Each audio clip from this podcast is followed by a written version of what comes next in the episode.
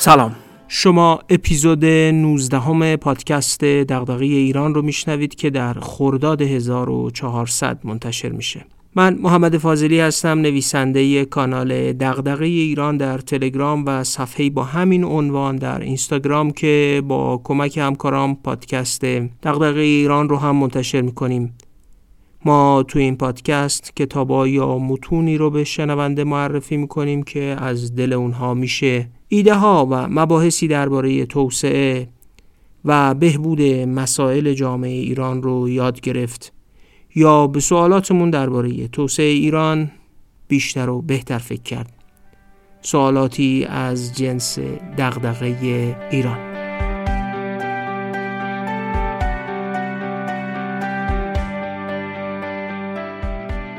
تو اپیزود 16 هم وقتی سیاست های کره جنوبی برای توسعه رو به روایت ها جون چانگ ارائه می کردیم قول دادیم که به زودی به موضوع نابرابری هم می پردازیم.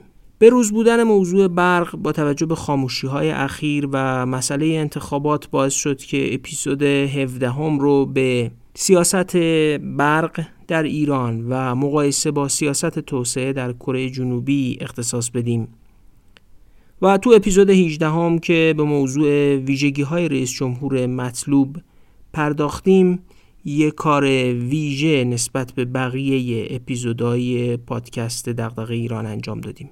حالا بعد از دو اپیزود ویژه برمیگردیم به مسیر اصلی پادکست که بر محور کتابایی در خصوص توسعه است. اما این بار از زاویه متفاوتی به توسعه نگاه می‌کنیم. از نگاه نابرابری اقتصادی و اجتماعی. کسایی که از اپیزودهای فصل اول پادکست تا اینجا با ما همراه بودن می‌دونن که درباره موضوعات مختلف توسعه تا حالا بحث کردیم. ما درباره توسعه اقتصادی مثلا تو اپیزود 16 و درباره توسعه سیاسی تو اپیزودهای ششم تا یازدهم وقتی درباره کتاب نظم و زوال سیاسی فوکویاما بحث می‌کردیم و درباره اقتصاد سیاسی توسعه تو اپیزودهای سوم و چهارم و پنجم درباره کتاب معمای فراوانی و توسعه سیاسی و اجتماعی تو اپیزودهای دوازدهم تا پونزدهم درباره کتاب دامهای اجتماعی و مسئله اعتماد بحث کردیم. این اپیزود و اپیزود بیستم درباره کتابیه که به موضوع نابرابری می‌پردازه. و میشه اون رو ذیل بحثی درباره توسعه اجتماعی هم طبقه بندی کرد. کتابی که در دو اپیزود بهش می‌پردازیم عنوانش هست تاوان نابرابری و عنوان فرعی کتاب هم هست چرا برابری به سود همگان است. این کتاب رو ریچارد ویلکینسون و کیت پیکت نوشتن که خانم سارا افراز اون رو به فارسی ترجمه کرده و نشر میم در سال 1393 منتشرش کرده. کتاب تو اون تاریخ قیمتش 19 هزار تومن بوده. این کتاب به یکی از مهمترین مسائل جوامع یعنی نابرابری اقتصادی و اجتماعی می‌پردازه. آدما به صورت حسی و به واسطه تجربه زیسته و روزمره اهمیت نابرابری رو می‌فهمن و دیدین که برای نشون دادن نارضایتیشون مثلا میگن اختلاف طبقاتی خیلی زیاد شده. یا سن و سالدارترها میگن که قدیم اینقدر اختلاف طبقاتی نبود. همه اینا یه جور ابراز شکایت از گسترش نابرابریه. اما اینکه به صورت علمی بررسی بشه که تأثیرات نابرابری چیه و چجوری بر سرنوشت ناخوشایند جوامع تأثیر می‌ذاره مسئله که با امر شهودی و با تجربه روزمره به دست نمیاد. یکی از ویژگی های مهم کتاب ویلکینسون و پیکت اینه که به استناد صدها مطالعه که تو جهان انجام شده یه نوع جمعبندی از 60 70 سال تحقیق درباره نابرابری و اثرات مختلفش رو یه جا به خواننده ارائه می‌کنه. اطلاعاتی که تو کتاب جمع شده رو خب در طول دو اپیزود مرور می‌کنیم. اما برای ما اهمیت کتاب اینه که نشون بدیم چرا ضرورت داره به شدت و همونقدر که به توسعه اقتصادی و بالا رفتن سطح تولید کالا و خدمات رشد اقتصادی و خلق ثروت باید حساس باشیم خیلی ضروریه که به توزیع ثروت، عدالت و جلوگیری از نابرابری شدید هم همون قدر حساس باشیم. کمک به قرار دادن نابرابری تو کانون بحث توسعه هدفیه که تو این دو اپیزود دنبال می‌کنیم. بذارید یه کمی ملموستر و ساده تر بگم.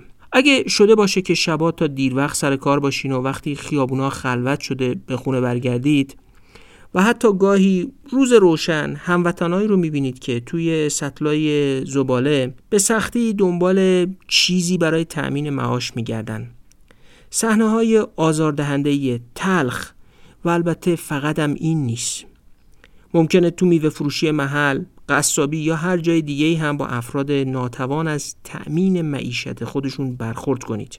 به همون اندازه هم تو دنیای واقعی و صفحات فضای مجازی می‌تونید زندگی های لوکس و اصطلاحا لاکچری رو ببینید که در کنار زندگی های اون آدمای دسته اول تصویر عجیبی از نابرابری تو جامعه ایران ارائه می‌کنن. صحنه های اول دل آدم رو به درد میاره و دسته دوم حداقلش اینه که سوالایی مطرح می‌کنه. حالا توی دو اپیزود درباره نابرابری می‌خوایم به استناد تحقیقاتی که ویلکینسون و پیکت به اونها ارجاع می‌کنن نشون بدیم نابرابری و تأثیراتش خیلی فراتر از درد و سوالیه که از دیدن زندگی زبالگردا یا ثروتمندای لاکچری پدید میاد. امیدوارم درک چند بودی و پیچیده تری از توسعه هم ارائه کنیم.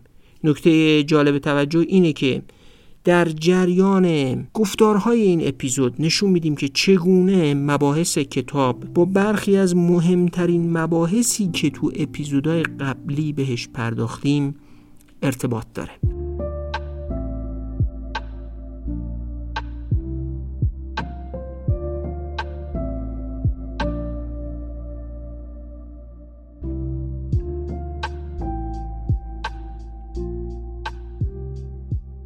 افراد و اکثر جوامع توی یک قرن گذشته از نظر مادی و امکانات فنی سطح زندگی، خدمات بهداشتی و ابزارهایی که کیفیت زندگی مادی رو بالا می‌برن وضعیت بهتری پیدا کردن.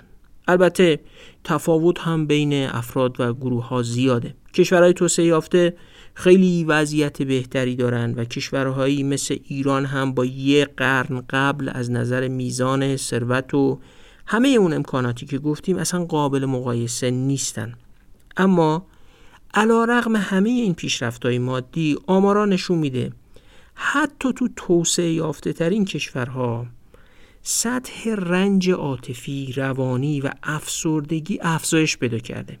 ویلکینسون و پیکت حتی پا رو فراتر می‌ذارن و به استناد آمار نشون میدن که هر چقدر کشورها ثروتمندتر شدن آمار استراب، افسردگی و مشکلات دراز مدت اجتماعی هم بیشتر شده.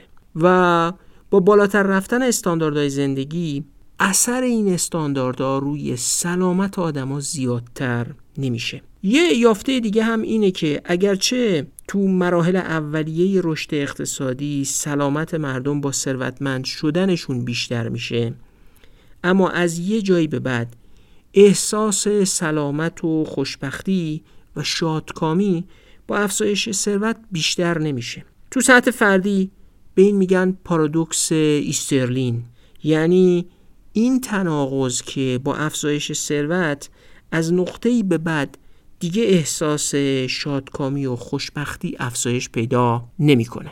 البته این توضیح واقعا ضروریه که تو کشورهای خیلی فقیر و همینطور در بین افراد و گروه های خیلی فقیر بالا رفتن استانداردهای زندگی ضروریه و به میزانی که استاندارد زندگی بالا میره احساس خوشبختی هم افزایش پیدا می‌کنه یه وقت فکر نکنیم برای کسی که حداقل های زندگی رو نداره افزایش استاندارد زندگی باعث افزایش شادکامیش نمیشه و حتی اصلا نباید فکر کرد که وضعیت ثروتمندا بهتر از فقرا نیست. ابدا اینجوری نیست.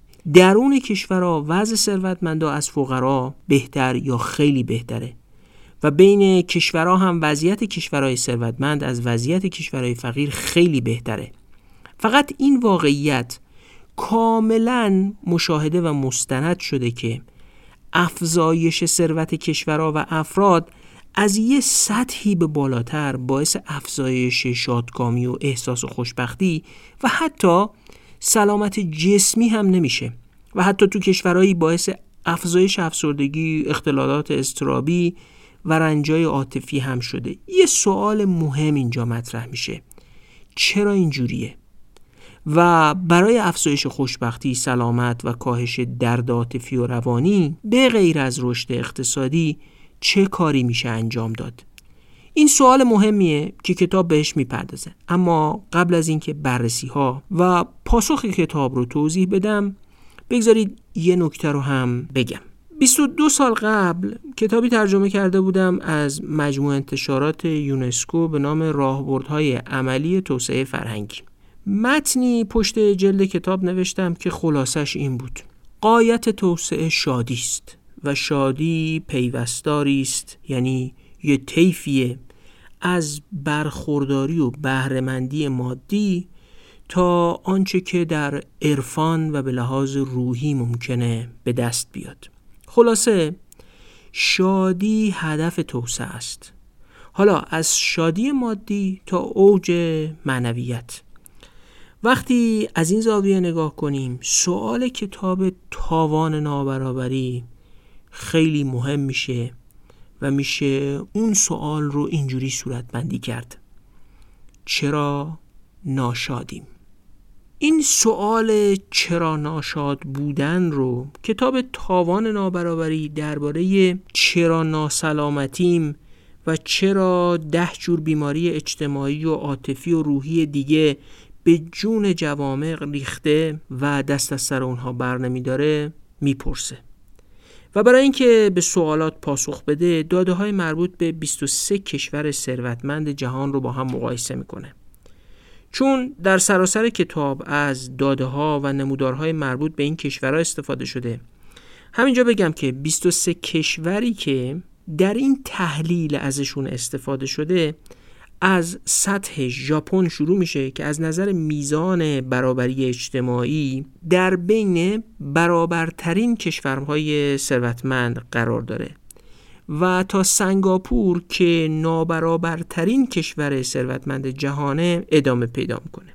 میزان نابرابری رو هم بر اساس نسبت ثروت 20 درصد ثروتمند به 20 درصد فقیر جامعه سنجیدن. تو ژاپن اون 20 درصدی که بیشترین ثروت رو دارن حدود 3.5 برابر اون 20 درصدی که کمترین ثروت رو دارن یا فقیرترین بخش جامعه هستن ثروت دارن این رقم تو کشور انگلیس، پرتغال، آمریکا و سنگاپور بین 7 تا 10 برابره.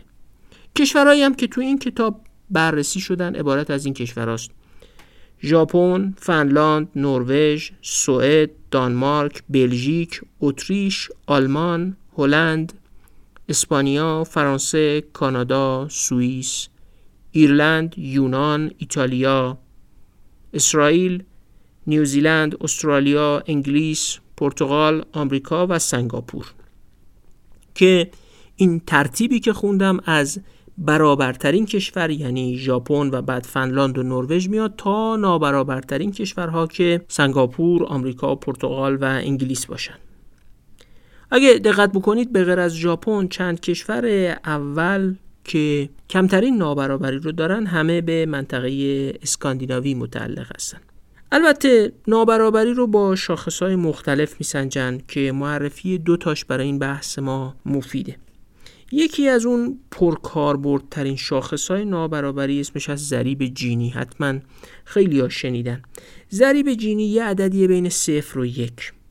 اگه کل درآمد جامعه رو بدن به یه نفر و بقیه هیچ نصیبی نداشته باشن این جامعه ضریب جینیش میشه یک.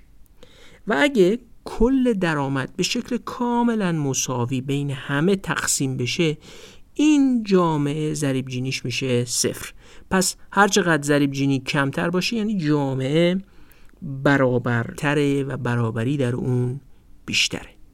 یه شاخص دیگه هم هست که خیلی اسم جالبی داره. اسمش هست شاخص رابین هود. کارتون رابین هود رو که یادتون هست آدمی که از ثروتمندا می‌گرفت و به فقرا می‌داد. این شاخص هم همینو میسنجه. شاخص رابین هود هم نشون میده که برای دست پیدا کردن به برابری کامل تو جامعه باید چه میزانی از درآمد ثروتمندا رو گرفت و بین فقرا توضیح کرد. هر چقدر شاخص رابین هود بزرگتر باشه جامعه نابرابرتره. نویسنده های این کتاب میگن با هر کدوم از این شاخص ها که حساب کنید اون 23 کشور رتبه بندی نابرابری توشون همین جوریه که گفتن. یعنی ژاپن از همه برابرتره و سنگاپور از همه نابرابرتر و بقیه هم بین این دوتا قرار می‌گیرن. اون ایده ای که نویسنده های کتاب می‌خوان نشون بدن خیلی سادش اینه که همه موزلات و بدبختی هایی که تو طبقات اجتماعی پایین تر شایعه تو جوامع نابرابرتر وضعش بدتره. ساده ترش میشه این. فقرا که همه جا کلا وضعشون از ثروتمندا بدتر هست. اما هر قدر نابرابری تو جامعه بیشتر باشه وضع فقرا هم بدتره. اما کار کتاب خیلی فراتر از این عبارتیه که گفتم و ممکنه به نظر خیلی یا بدیهی بیاد. نویسنده های کتاب می‌خوان نشون بدن که نابرابری تو عرصه هایی تأثیراتی داره که آدما معمولا اصلا فکر نمی‌کنن اون تأثیرات ناشی از نابرابری باشه و به همین دلیل ریشه اون معضلات و مشکلات اصلا درک نمیشه و به همین دلیل هم حساسیت به مقوله عدالت و برابری بیشتر به خوبی در عرصه سیاست گذاری وزن پیدا نمی‌کنه.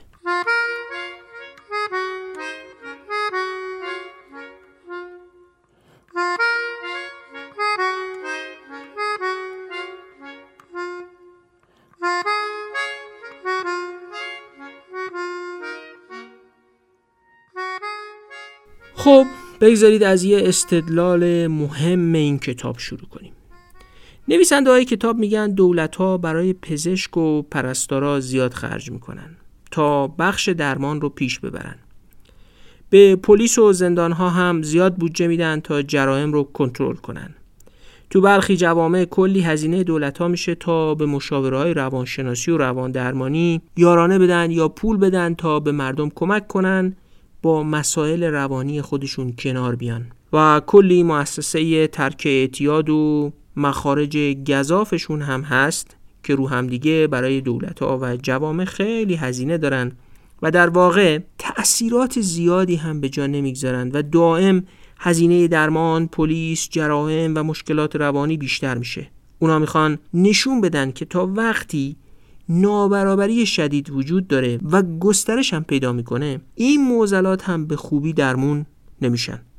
و بعد خیلی سریح مدعی این میشن که اگه می‌خواید بدونید چرا یک کشور در مقایسه با کشوری دیگه وضع بهتر یا بدتری داره اولین چیزی که باید بررسی کنید میزان نابرابری درون اون کشوره.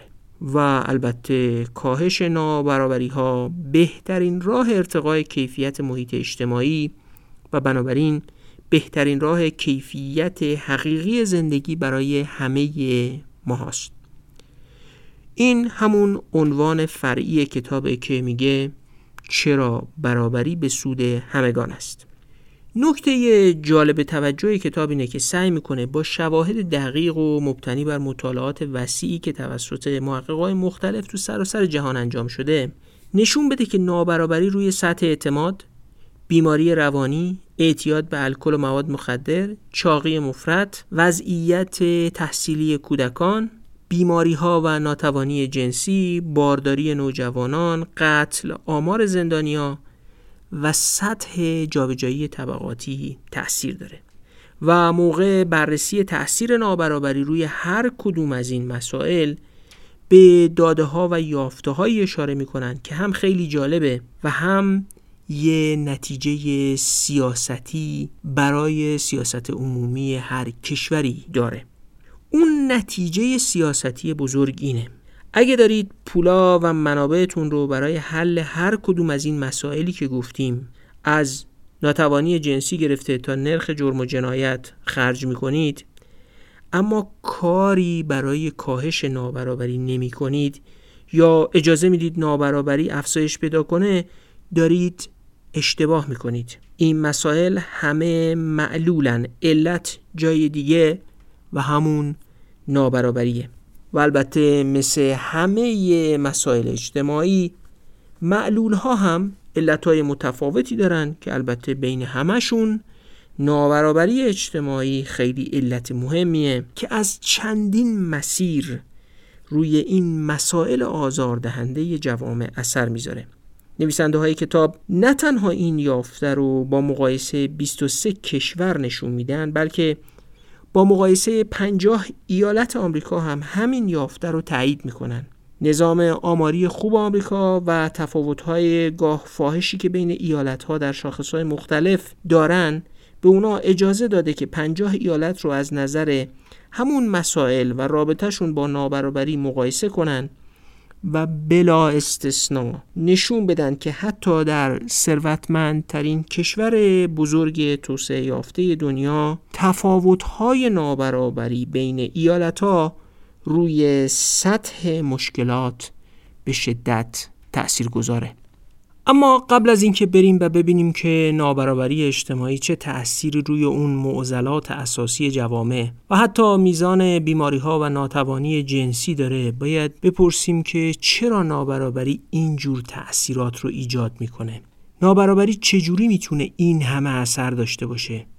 یا سازوکار اثر نابرابری اجتماعی بر مسائل مختلف چیه؟ همه شواهد به دست اومده از تحقیقات نشون میده که آدمای کشورهای توسعه یافته ای که تو این کتاب بررسی شدن نسبت به گذشته استراب و نگرانی بیشتری دارن. این البته فقط موضوع کشورهای توسعه یافته بررسی شده تو این کتاب نیست. تحقیقی درباره کیفیت زندگی تو تهران که من و یکی از همکارام داده های اون رو برای بررسی پارادوکس ایسترلین استفاده کردیم هم نشون می‌داد که بین 20 تا 30 درصد افراد در شهری مثل تهران به نوعی مراقبت روانی نیاز هست. یه جستجوی ساده تو اینترنت هم نشون میده که چنین آماری چندین بار از سوی مسئولین بهداشت و درمان کشور و توسط محققا اعلام شده. خب چرا باید کشورهای ثروتمند این همه مشکل روانی و استرابی تو آدماشون داشته باشن؟ تناقض و جالبی این واقعیت اونجایی بیشتر میشه که تحقیقات نشون میده. آدما بعد از جنگ جهانی دوم هر قدر که جلوتر اومدیم نظر مثبتتری به خودشون پیدا کردن. بیشتر به خودشون افتخار می‌کنن و با اتکا به نفس بیشتری با دنیا مواجه میشن. آدما تو دنیای جدید برداشت خوبی از توانایی خودشون دارن که البته تو مواردی به خودشیفتگی هم می‌رسه. خب حالا سوال اینه که چه اتفاقی میفته و سبب میشه آدمایی که ارزیابی مثبتی از توانمندی خودشون دارن این هم هم دچار استراب میشن. نویسنده ها نشون میدن که به استناد تحقیقات ریشه استراب توأم با افزایش خودشیفتگی پدیده به نام خطر ارزیابی اجتماعی. سازوکار اصلی هم اینه که آدما به حفظ شخصیت اجتماعیشون به شدت حساسن و گرایش دارن. و هر چیزی که این شخصیت یا موقعیتشون رو تهدید کنه حساسیتشون رو برمیانگیزه. اینا تهدیدهایی هستند که از دست رفتن اتکا به نفس رو باعث میشن. وقتی فرد در معرض این تهدیدها قرار می‌گیره و در معرض این قرار می‌گیره که تو اجتماع ارزیابی بشه و این ارزیابی ممکنه اون شخصیت و اتکاب نفسش رو تهدید کنه هورمون کورتیزول بیشتری ترشح میشه و فرد اضطراب پیدا می‌کنه. یعنی هورمونی ترشح میشه که عامل ایجاد تنشه. تحقیقات مفصلتر نشون دادن که قوی ترین عوامل تنشیزای دیگه روی فرد سه چیزن. موقعیت ضعیف اجتماعی کمبود دوست و وجود تنش در کودکی. آلفرد آدلر روانکاو درباره انسان میگه انسان یعنی احساس حقارت. نویسنده ها میگن بهتر بود آدلر اینجوری می‌گفت. انسان یعنی حساسیت به حقیر شدن. در اصل حساسیت به تحقیره که آدم رو نسبت به موقعیت اجتماعیش حساس می‌کنه و خطر ارزیابی اجتماعی رو جدی جلوه میده. در اصل به قول توماس شف جامعه شناس شرم احساس جمعیه یعنی تصور درونی ما از اینکه دیگران دارن ما رو چجوری ارزیابی می‌کنن تولید شرم می‌کنه.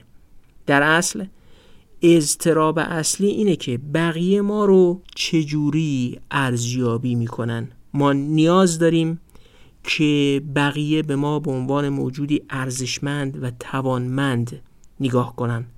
و وقتی احساس می‌کنیم که دیگران این ارزشمندی و توانمندی ما رو زیر سوال می‌برن اونجاست که دچار شرم میشیم و اون استراب از راه می‌رسه. اینجا میشه اون سازوکار اصلی که نویسنده ها بهش اشاره می‌کنن رو فهمید. نابرابری ما رو در موقعیتی قرار میده که در ارزشمندی و توانمند تلقی کردن خودمون در نگاه دیگران دچار مشکل میشیم و همینجا استراب میاد سراغمون. نابرابری افزایش رقابت برای ارزشمند جلوه دادن خودمون رو سبب میشه و همین استراب میاره. و یه اثرش اینه که هر قدر نابرابری خطر ارزیابی اجتماعی منفی از ما رو جدیتر کنه اون استراب بیشتر میشه. و اونجاست که آدما به اجبار به سراغ نوعی خود برتربینی و خودشیفتگی هم میرن تا این استراب رو از خودشون دور کنن. تو همین رابطه تحقیقات نشون میده مردم جوامع نابرابر در مقایسه با مردمی که تو جوامع برابرتر زندگی می‌کنن حتی تو انتخاب همسر هم کمتر به روابط عاشقانه اهمیت میدن و بیشتر به معیارهایی مثل وضعیت مالی، موقعیت اجتماعی و شغلی توجه می‌کنن. این در اصل بیان دیگه ای از این که خود رابطه اهمیتش رو از دست میده و اینکه رابطه ابزاری میشه برای اینکه فرد خطر ارزیابی اجتماعی رو کم کنه یا به کمک رابطه و ازدواج از نردبان سلسله مراتب اجتماعی بالا بره و به ارزیابی اجتماعی بهتری از خودش برسه.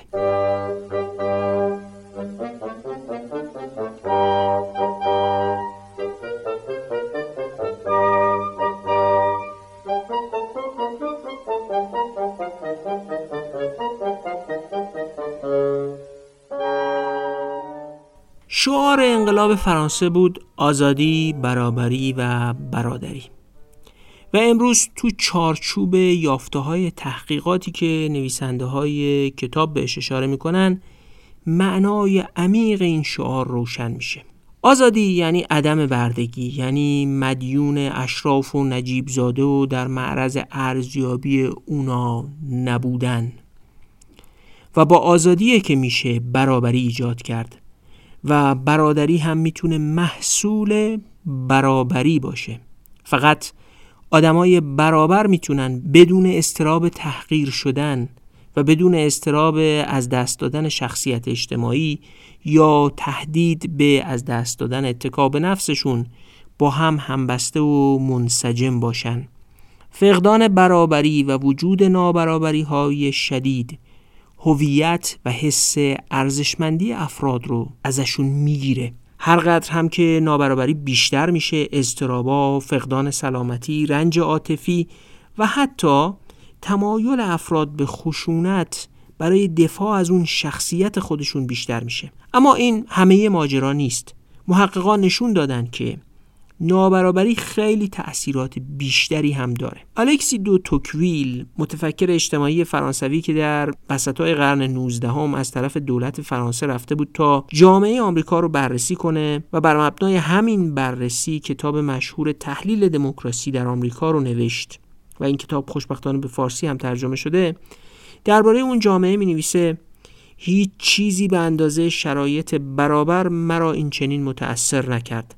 و اثر عظیم آن بر عملکرد جامعه را به سادگی فهمیدم. توکویل معتقد بود همین برابری سبب شده جامعه آمریکا مملو از اعتماد باشه.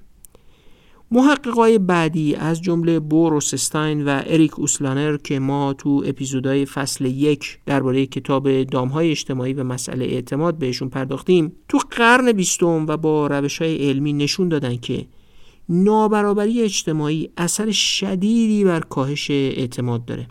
تحقیقات این دوتا محقق نشون میده که تو سوئد و نروژ و فنلاند و ژاپن که کمترین نابرابری اجتماعی رو نسبت به بقیه کشورهای توسعه یافته دارن بیشترین میزان اعتماد به دیگران هم وجود داره و بالاترین سطح بیاعتمادی تو سنگاپور، آمریکا و پرتغاله که تو اون سلسله مراتب اون 23 تا کشور گفتم که بیشترین میزان نابرابری رو هم دارن. و تحقیقات دیگه ای هم هست که نشون میده اونهایی که در جوامع برابرتر زندگی می‌کنن اعتماد بیشتری هم به دیگران دارن و اونهایی که اعتماد بیشتری به دیگران دارن بر زندگی خودشون هم مسلط و کمتر دچار اضطراب و نگرانی میشن. شاید جالبترین نکته ای که نظر ما رو در بین یافته های کتاب درباره نابرابری اعتماد جلب کرد این باشه که هر چقدر نابرابری بیشتر باشه مردم اهمیت کمتری برای همدیگه قائل میشن. وابستگی مردم به هم کمتر میشه مردم بیشتر به خودشون متکی میشن و سعی می‌کنن هر آنچه را که می‌تونن به دست بیارن. احتیاج به تحقیقات داره ولی فکر می‌کنم بر اساس همین یافته میشه این فرضیه رو طرح کرد که شاید جامعه امروز ما هم تا حدود اینجوریه. یعنی بیاعتمادی باعث شده که آدما فقط سعی می‌کنن بیشتر به دست بیارن و این بیشتر به دست آوردن بالاخص تو طبقات متوسط و رو بالا نهایتی هم نداره. احساس می‌کنیم همبستگی هم کم شده و آدما رو در روی هم, هم قرار گرفتن. نابرابری که بیشتر میشه آدما فقط از فقدان دریافت خدمات درمانی نیست که سلامتیشون به خطر میفته بلکه احساس امنیتشون هم بر اثر بیاعتمادی کمتر میشه و همین رو سلامتیشون اثر می‌ذاره. تحقیقات تو آمریکا نشون میده که اون آدمایی که بیشتر اعتماد دارن بیشتر عمر می‌کنن و نابرابری به واسطه تأثیری که روی اعتماد آدما می‌ذاره رو سلامتی آدما هم موثره. یکی از اون درخشانترین نمونه های تحلیل تو کتاب ویلکینسون و پیکت تحلیل اثر نابرابری بر تمایل به خرید و سوار شدن به ماشین های شاسی بلند یا همون SUVه چیزیه که بازم احتیاج به مطالعه داره اما فکر می‌کنم جامعه ما هم نشونه هایی از اون رو بروز میده. دیدین که این ماشینا اسمایی هم دارن که اغلب آدم رو یاد سربازا و جنگجوها میندازن. اسمایی مثل پثفایندر، کماندر، شگون یا چروکی سوال اینه چرا مردم به این ماشینا علاقه دارن؟ یه تحقیق جامعه شناختی تو آمریکا نشون میده علاقه به این ماشینا با کاهش سطح اعتماد و افزایش سطح احساس ناامنی فرد رابطه داره. یه مردم شناس آمریکایی میگه مردم تلاش می‌کنن با سوار شدن این اسیوویا خودشون رو رعبانگیز و انگار مسلح و در حاشیه امنیت از دیگران نشون بدن. انگار شاسی بلندا نوعی پریشانی و نیاز به حفاظت شدگی در برابر ناامنی رو نشون میدن. جالبه که تو کانادا که نابرابری کمتره و اعتماد بیشتره مینی ون بیشتر از شاسی بلند فروش میره. یه تحقیق دیگه رابطه نابرابری و اخلاق نیکوکاری رو هم نشون میده. مردمی که اعتماد بیشتری به هم دارن نیکوکاری هم بیشتر انجام میدن. نویسنده های کتاب با فراتر رفتن از این معتقدن کشورهایی که مردمشون نابرابری کمتر و اعتماد بیشتری رو تجربه می‌کنن سهم بیشتری از درآمدهای کشورشون رو هم برای کمک به کشورهای فقیر اختصاص میدن. و به طور مثال نشون داده که سهم کمک های خارجی کشورهایی مثل سوئد، نروژ، دانمارک و هلند از کل درآمد کشورشون در مقایسه با بقیه کشورهای ثروتمند خیلی بیشتره. همه این یافته ها نشون میدن نابرابری بر اعتماد تأثیر منفی می‌گذاره. بیاعتمادی سبب ناامنی میشه و ناامنی استراب میاره و اینا بر رفتارهایی مثل خرید ماشین شاسی بلند که عملا نسبت به ماشین های دیگه غیر محیط زیستی تر هم هست اثر می‌ذاره. اما نویسنده ها یه عالمه از تاثیرات دیگه نابرابری رو هم فهرست کردن و همه رو با استناد به شواهد و تحقیقاتی تایید کردن. من برخی از این یافته ها رو فهرستوار میگم. یک تو کشورهای نابرابر درصد بیشتری از جمعیت به بیماری روانی مبتلا میشن. آلن دوباتن که تو چند سال اخیر کتابای زیادی هم ازش به فارسی ترجمه شده از یه مفهومی حرف می‌زنه به نام استراب طبقاتی. یعنی وضعیتی که وقتی فرد تو نابرابری شدید نمی‌تونه موقعیت خودش رو تو جامعه حفظ کنه یه ارزیابی شرمسارانه از خودش به دست میاره و در برابر افراد موفق هم موضع خسمانه می‌گیره. نمی‌دونم ولی این فرضیه هم قابل بررسیه که تو ایران ما گاهی حمله کردن به افراد موفق می‌تونه نتیجه تشدید نابرابری هم باشه.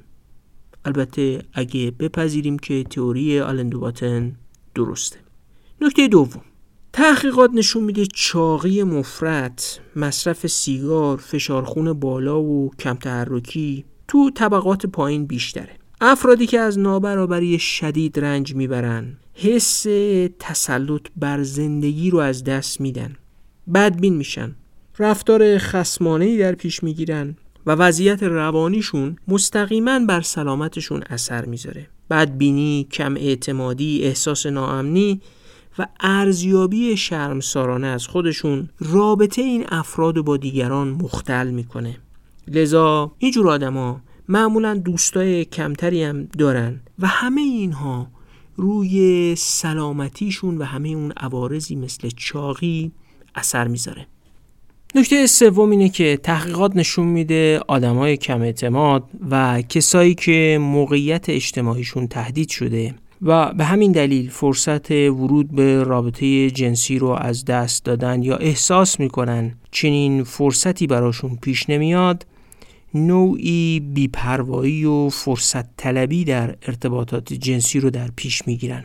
در اصل مقوله مثل تجاوز یا تعدی جنسی تحت تأثیر ارزیابی فرد از این قرار می‌گیره که آیا می‌تونه روی داشتن یه رابطه بلند مدت برنامه ریزی کنه یا باید رفتار فرصت طلبانه در پیش بگیره. نکته چهارم اینه که تحقیقات نشون دادن نابرابری با کوتاهی عمر آمار بالای مرگومیر نوزادان قد کوتاه بیماری تولد کودکان نارس و ایدز و افسردگی ارتباط داره. همه اینها فقط به خاطر این نیست که افراد در معرض نابرابری خدمات بهداشتی و درمانی کمتری دریافت می‌کنن.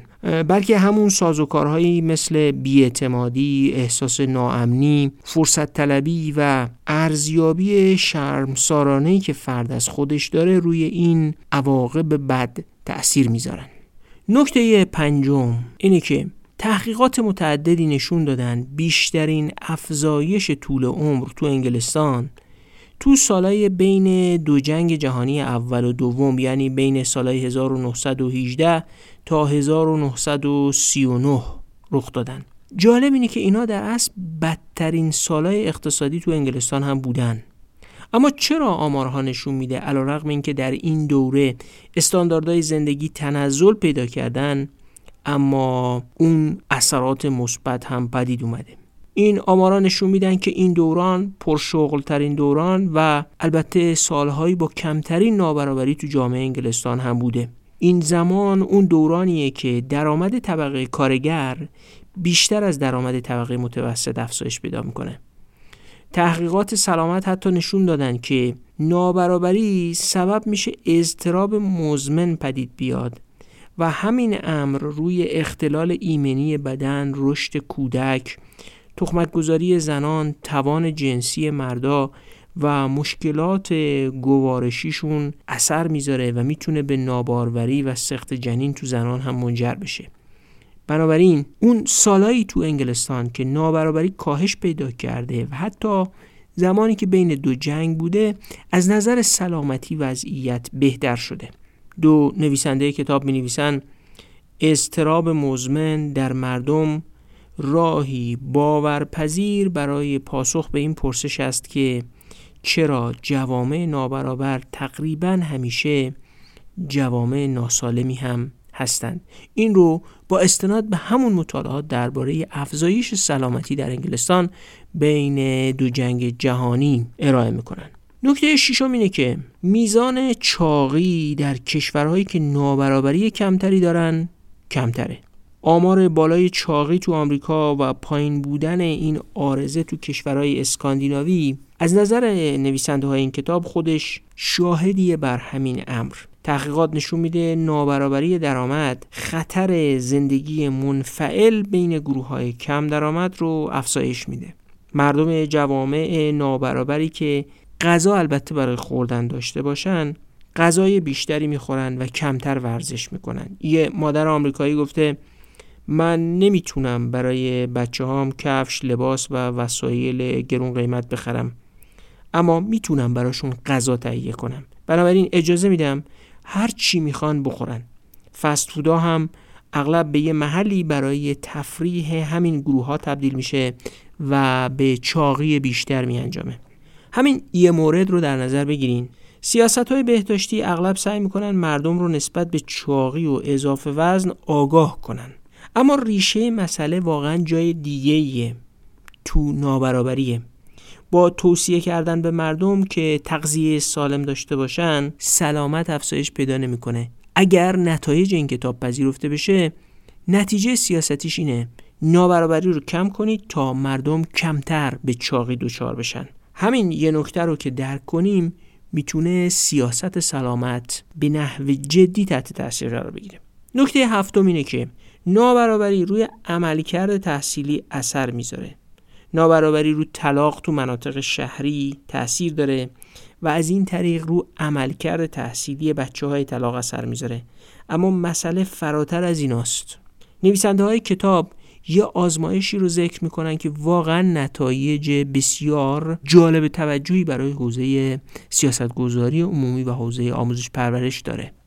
نظام کاستی تو هند یه نظام نابرابری ساختاری با ریشه های تاریخی چند هزار سال است. توی یه آزمایش تو سال 2004 از 321 پسر بچه 11 و 12 ساله کاست ممتاز و همین تعداد بچه یعنی 321 پسر بچه کاست نازل خواستن تا معما حل کنن. تو این آزمایش هیچ کدوم از پسرها از جایگاه کاستی همدیگه خبر نداشتن. یعنی معلوم نبود کی متعلق به کاست ممتازه کی متعلق به کاست پایینه. تو آزمایش بعدی از همین پسر بچه ها عینا خواستن نام روستا، نام پدر، نام پدر بزرگ و نام کاستشون رو تو برگه امتحانی بنویسن. عمل کرده حل معمای پسر بچه های کاست نازل بار دوم به شدت افت کرد.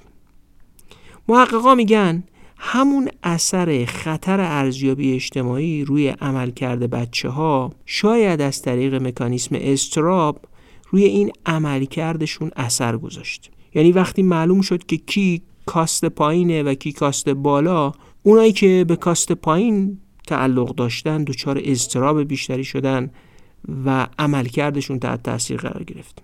این آزمایش رو بین سیاپوستا و سفید پوستا تو آمریکا هم تکرار کردن و همین نتیجه دوباره تایید شده. در اصل وقتی آدما احساس اعتماد به نفس و خوشحالی کنن آزادسازی یه هورمونی به نام دوپامین تو مغزشون عملکردشون رو بهتر می‌کنه و در شرایط احساس نابرابری که منجر به استراب میشه عملکرد مغز بدتر میشه و این بالاخص در دراز مدت روی عملکرد تحصیلی کودکان موثره. نکته هشتمی که نویسنده ها بهش اشاره می‌کنن میگن که جالب تحقیقات نشون میده تعداد کودکانی که آرزوهای کمتری دارن تو کشورهای دارای برابری بیشتر بیشتره.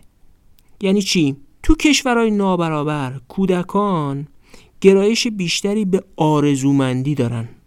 انگار تو کشورهای نابرابر انتخابا و آرزوهای کودکان از نظرات افراد مشهور که با فاصله زیادی و خیلی نابرابر با دیگران زندگی می‌کنن تاثیر می‌گیره. و همین سبب میشه آرزومندی بیشتر به خصیصه ذهن کودکان تبدیل بشه. نکته نهم تو کشورهای دارای نابرابری بیشتر آمار بارداری دختران نوجوان بیشتره. توضیح دادیم که نابرابری به بیاعتمادی می انجامه و بیاعتمادی سبب میشه رابطه ها به فرصت طلبی ها و روابط عاطفی غیرقابل پیش بینی تبدیل بشن. و همین نشون داده شده که روی بارداری دختران نوجوان اثر می‌ذاره. همین بارداری ها هم تو نوجوانی مسیر زندگی دختران جوان رو عوض می‌کنه و تحقیق دو تا جامعه شناس آمریکایی نشون میده که همین بارداری های زود هنگام دختران رو به دام عقب افتادگی اجتماعی از زندگی تبدیل می‌کنه و خودش سبب میشه که در آینده اونها ناموفقتر باشن و نابرابری تشدید بشه. نکته دهم اینه که گفتیم که نابرابری احساس شرمساری و تحقیر شدگی رو بیشتر می‌کنه و همین به اعمال خشونت آمیز بیشتری هم منجر میشه. تحقیقات نشون میده اغلب رفتارهای خشونت آمیز تلاشیه برای رفع کردن حس دردناک و تحمل ناپذیر تحقیر و جبران کردن احساس شرم. بلخص برای مردا دست یافتن به یه موقعیت اجتماعی برتر دلیلی میشه برای خشونت به خرج دادن. و در شرایطی که احساس نابرابری بیشتری دارن این خشونت هم بیشتر میشه. خشونت تو آمریکا بین 1970 و 1990 که وضعیت اقتصادی جوانات تنزل کرده بود بیشتر شد. و از اوایل دهه 1990 که وضعیت اقتصادی بهتر شد خشونت هم کاهش پیدا کرد و دوباره تو عواست دهه 2000 که دوباره بحران اقتصادی از راه رسید این خشونت ها در بین جوانان افزایش پیدا کرد. نکته یازدهم اینه کشورهایی که نابرابری بیشتری دارن جابجایی طبقاتی هم توشون کمتره. جابجایی طبقاتی یعنی مثلا شاخص شغل یا جایگاه درآمدی پدر و پسر رو با هم مقایسه می‌کنن.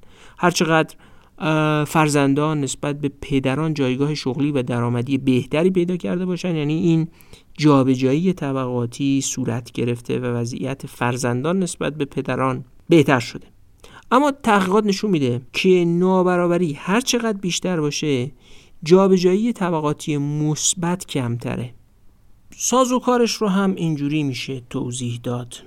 نابرابری طبق یافته های تحقیقات قبلی باعث عملکرد بدتر تحصیلی بیماری و استراب و شرایط روانی بدتر. طلاق بیشتر شرایط بدنی و جسمی نامناسبتر خشونت بیشتر. و حتی احتمال بیشتری برای از دست دادن والدین میشه و همه اینها سبب میشه که ارتقای طبقاتی فرزندان تو جوامع نابرابرتر سختتر بشه. بنابراین هرچی جامعه نابرابرتر میشه ترقی تو نردبان طبقاتی هم سختتر میشه. از روی شکم سیره این کارا رو نکردیم که. پول نداشتیم فقط. مرگ و زندگی هم هیچ فرقی با آدم نمی‌کنه. وحید یه چیزی بهش بگو داداش. بگو یه داغ بستمونه لیلا چی میگه؟ بابا من اون بچه ها رو فرستادم کانادا. یادشون بره باباشون چرا مرد. الان پولاشون مصادرهش برگردم برن همون جایی که من بزرگ شدم. خوب چی میشم؟ میشه یکی بدتر از من. من تازه شرارت از سرشون انداختم. تازه عادتشون دادم به درس و این کودک گریه تا یه نفر دیدین از بچگیش میشه بابای ده نفر بزرگتر از خودش؟ هفت نفر خودمون بودیم چهار تا بچه خواهر برادرم افتادن گردن ما. یازده نفری جمع شده بودیم توی خونه 80 متری نم کشیده تایی کوچه تنگی که بنا بازسازیش نمی‌کرد. می‌گفت خاکش مرده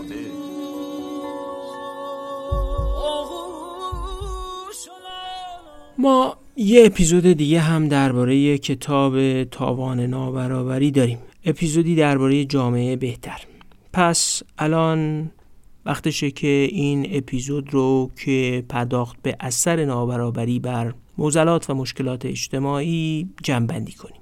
ریچارد ویلکینسون و کیت بیکت نشون میدن که نابرابری تحت چه سازوکاری یعنی از طریق تاثیرگذاری بر خطر ارزیابی اجتماعی از طریق ایجاد حس تحقیر شدگی شرم و نهایتا منجر شدن به پدیده های فیزیولوژیک مثل ترشح هورمون کورتیزول و هم البته از طریق پدیده های رفتاری بر خیلی از بیماری ها اعتماد، افت تحصیلی، خشونت، رفتار جنسی و خیلی امور دیگه مثل خریدن ماشین شاسی بلند اثر می‌ذاره.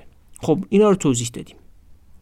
یه خروجی سیاستی این یافته ها اینه که اگه دنبال حل مسائلی مثل خشونت باروری یعنی باروری دختران نوجوان طلاق استراب و بیماری های روانی افت تحصیلی یا ناتوانی جنسی هستید راه حل تو مدرسه دادگاه بیمارستان یا اتاق خواب نیست. مسئله توسط سازوکارهایی که نابرابری اجتماعی تولید می‌کنه به وجود میاد. ما تو اپیزودهای قبلی بلخص تو فصل اول پادکست دغدغه ایران و خصوصا موقع شرح کتاب دامهای اجتماعی و مسئله اعتماد نشون دادیم که اعتماد چه نقش مهمی تو آماده کردن جامعه برای فرار از دامهای اجتماعی و ایجاد ظرفیت کنش جمعی هماهنگ داره.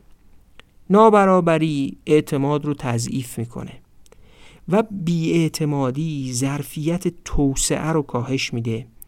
و ظرفیت کاهش یافته توسعه خودش به نابرابری بیشتر می انجامه این یه چرخه قهقراییه که نابرابری باعث بیاعتمادی میشه بیاعتمادی باعث توسعه نیافتگی میشه و توسعه نیافتگی باعث نابرابری بیشتر. دومین نتیجه سیاستی خیلی مهم اینه که روندهای منجر به تشدید نابرابری در دراز مدت به تخریب ظرفیت های توسعه منتهی میشن. توسعه واقعی با تشدید نابرابری به وجود نمیاد. توسعه وقتی پایداره و به شادی منجر میشه که باعث کاهش نابرابری بشه. خیلی از ناشادی ها کنش های غیر اخلاقی سردی روابط عاطفی و همینجور که ویلکینسون و پیکت نشون دادن خرید ماشین شاسی بلند هم تحت تاثیر نابرابری و میشه گفت محیط زیست هم به این ترتیب تحت تاثیر نابرابری قرار می‌گیره. البته جای بحثش اینجا نیست ولی برای نشون دادن اثر نابرابری بر تخریب محیط زیست جامعه شناسای زیادی و اقتصاددان ها کار کردن و میشه علت ها و دلایل دیگری هم اوورد کتاب تاوان نابرابری چرا برابری به سود همگان است؟ می‌تونه منشأ بازاندیشی تو خیلی از سیاست ها و راهکارهای خیلی مسئله ها باشه. تلاش برای ساختن یه جامعه برابرتر دستور کار مهمی برای هر سیاست گذاریه و از جمله جامعه در حال توسعه ایران هم به اندیشیدن جدی و اقدام جدی برای کاستن از نابرابری احتیاج داره. برابری از محیط زیست تا روابط جنسی رو تحت تاثیر خودش قرار میده و موضوعی به این مهمی باید با تفکر منسجم در دستور کار هر اندیشمند شهروند عادی یا سیاستگزار ایرانی بالاخص در سطوح مختلف حکمرانی باشه.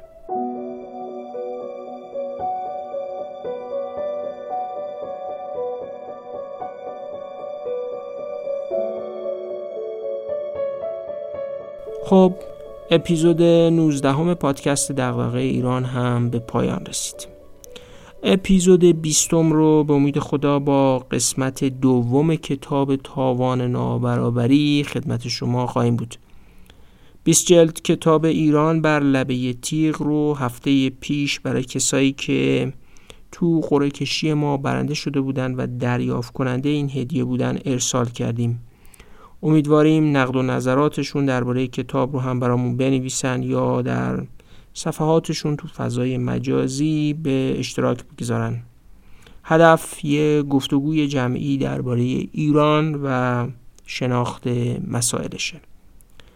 آدرس ایمیل ما هست دیرانکست و با صفحه اینستاگرام و کانال تلگرامی پادکست هم که شناسه دیرانکست دارن با شما در ارتباطیم ما در Castbox، Google Podcast، شنوتو و Apple Podcast هم با عنوان فارسی دغدغه ایران یا شناسه دیرانکست قابل جستجو و شناسایی هستیم.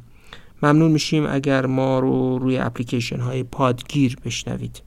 از همه مخاطبا بابت حمایت به هر نحوی از شنیدن پادکست تا معرفی کردنش و حمایت های مالی سپاس گذاریم ایام به شادی و سلامتی. خداحافظ.